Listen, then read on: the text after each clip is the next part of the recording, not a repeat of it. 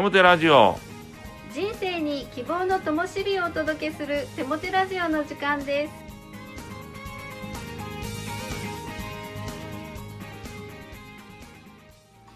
皆さんお元気ですね。パーソナリティの手もて牧師こと新谷和重とアシスタントのかなちゃんこと山本かな子です。手もて先生春はまた嬉しいことがあるそうですねはい。我が家はですね4人の子供たちがいて、えー、1人はもう社会人。そして、えー、2番目は長女で、え今度大学卒業します。次女は大学3年生になります、えそして三女いよいよですね一番下の子供が高校入学となります。思えばですね、えーこの三女が中学校に入る時はもうコロナ真っ只中で、えーどうなるのかなと心配しておりましたけれど吹奏楽部に入って、えー一生懸命活動している姿を見て非常に嬉しく思いました。そしてこの子もいよいよこの4月からですね高校生になります、えー高校生どんなことをしたいのって聞くと無視されます、えーもう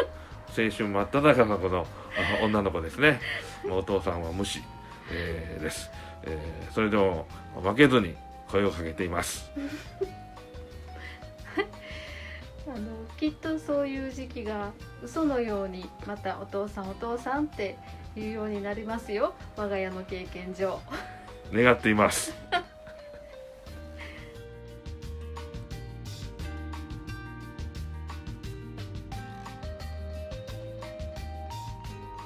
今日のゲストは高砂教会の松本直樹さんですこんにちは、こんにちは。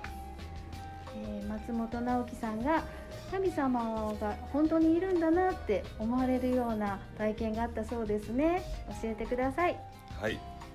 そしたら、えっ、と、お読みします。と私は松本直樹と申します。昭和56年生まれの41歳です。家族構成は妻、子供2人の4人家族です。高砂教会ではゴスペルクワイアに所属し、楽器のベースを担当させてもらっています。ゴスペルのライブをご覧にならなられた方はご存知かもしれませんが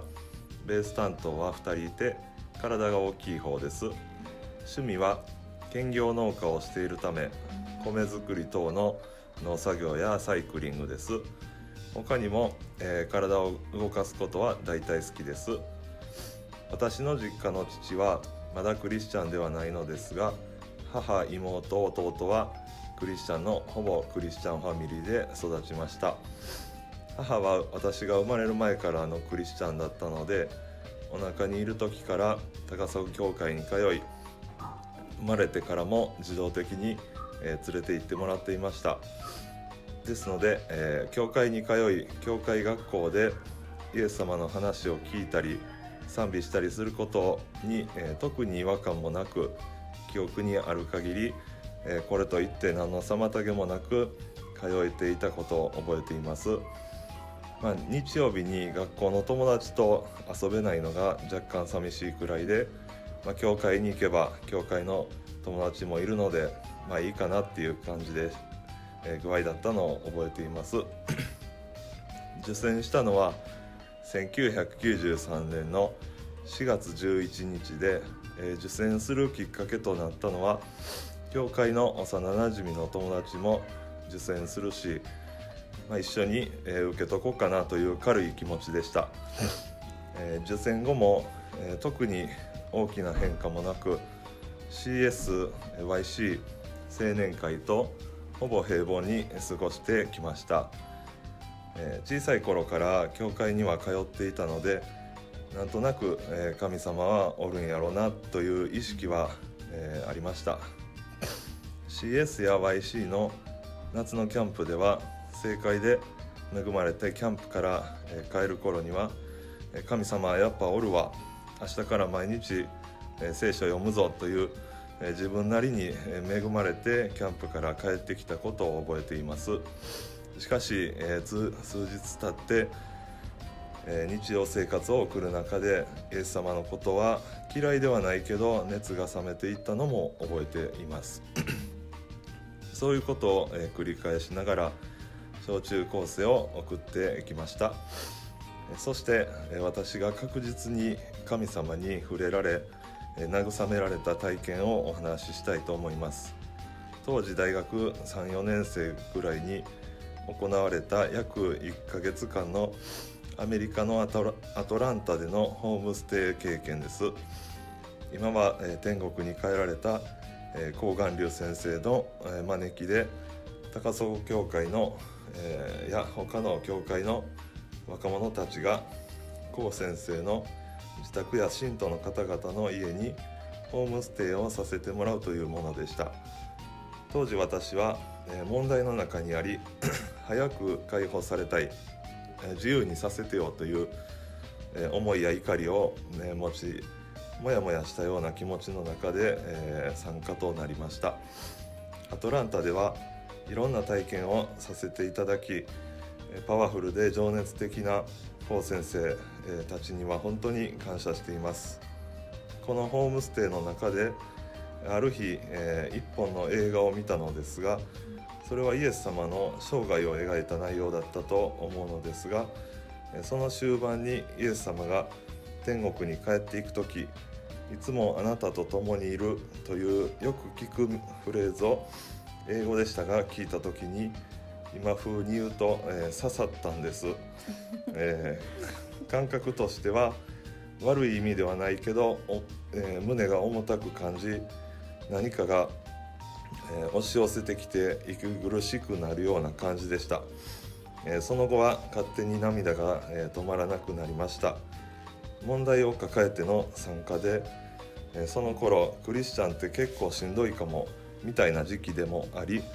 神様本当にいたら早く解決してほしい。いい結果をもたらしてほしいと今思えば神様の思いや計画に蓋をして見えない見たくないという感じで自分の欲求、え要望ばかりの考えていたのを思い出します。ホームステイから帰ってきてからは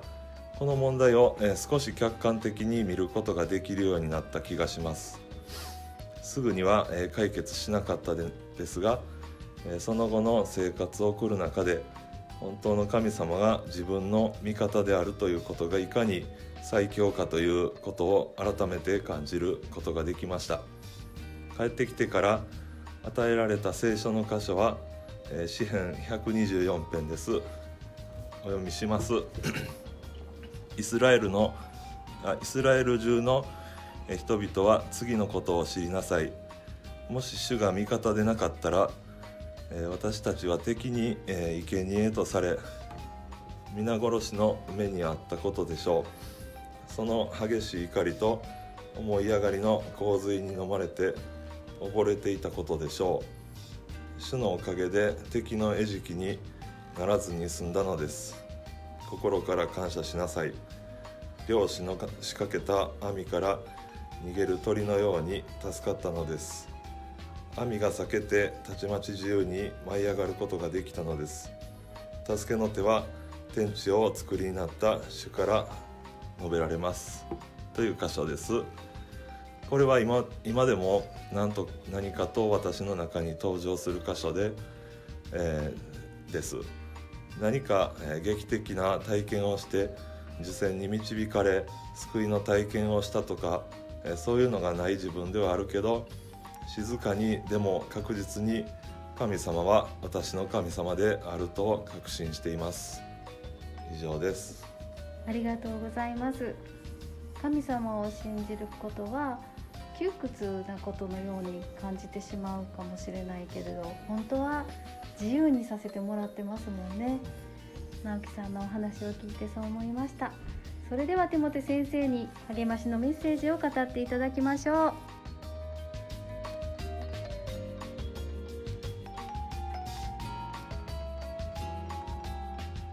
松本直樹くん、お明かしありがとうございました。直樹くんのことを小さな赤ちゃんの頃から知っているので、直樹くんのお明かし、本当に感動いたしました。ありがとうございました。さて、励ましのメッセージに入っていきたいと思います。今日のテーマは愛を込めて生活するです。最も影響力のある感動する愛は映画や小説の中にあるのではありません。日常生活にあるのです。愛するのに一世一代のチャンスを探す必要は全くありません。愛するチャンスは日常生活のそこら中に落ちているんです。そのチャンスに気づきちゃんと拾っているかどうかが問題なんです。毎日の洗濯料理掃除何気ない会話それらが愛を伝えるツールなんです。キリスト教は愛の宗教と言われます。その通りです。しかし多くの場合愛を論じすぎたりまた愛を純化しすぎたり愛を多方面から考えすぎたりしてそれが足かせになってしまっていることが多いのではないかと思ってしまいます。そうです。愛するって難しいよな。キリスト教の愛ってレベルが高い。相手のために死ねるのか？といったハイレベルな先入観で心と生き方を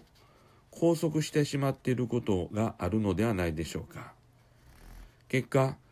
平凡で普通な私たちの普通な日常生活の愛を過小評価してしまうことが起こります。もっと信仰的、霊的にハイレベルなことを目指すべきで、日常の当たり前のことに構ってられないといったことになってしまうこともあるんじゃないでしょうかね。逆にそこまでのハイレベルな愛なんて私には無理。だから私は落第クリスチャンなんだと劣等感や在籍感を持っている人も意外と多いんじゃないかと思うんですね。特別な状況の特別な人の特別な愛はもちろん素晴らしいし感動的です。けれどもその愛を標準にしてしまうのは問題だと思うんですね。聖書は普通の状況で普通の人の普通の愛を高く評価していますし神様はそういう愛を大切にしておられます。毎日の家事の中に愛のチャンスがあります。毎日のお弁当に愛のチャンスがあります。日常生活の何気ない会話の中に愛のチャンスがあります。愛するために一世一代のチャンスを待つ必要はありません。平凡な日常生活の中にいっぱい落ちている愛するチャンスを拾い上げ実践することです。観念の愛でなく具体的な生活の中で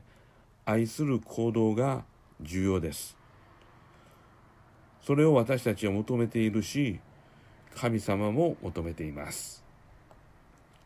聖書の言葉ある兄弟また姉妹が裸でいてその日の食物にも事書いている場合あなた方のうち誰かが安らかに生きなさい温まって食べ焼きなさいというだけでその体に必要なものを何一つ与えなかったとしたら何の役に立つか。ヤコブ2章15から16節。お祈りします。神よあなたは日常生活の大切さをご存知です。そこに愛を込めて生活できますように。愛を選択することができるように助けてくださいそして私たちの普段の生活の中でいっぱい落ちている愛を表すチャンスを拾い上げ実践できるように気づきをお与えください。主イエスキリストの皆によって祈ります。アーメン。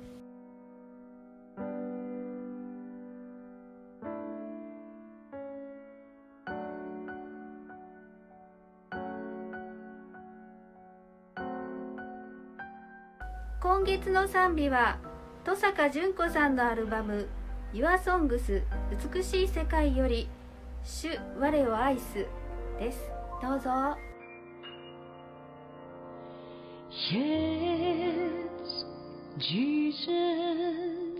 loves me. Yes,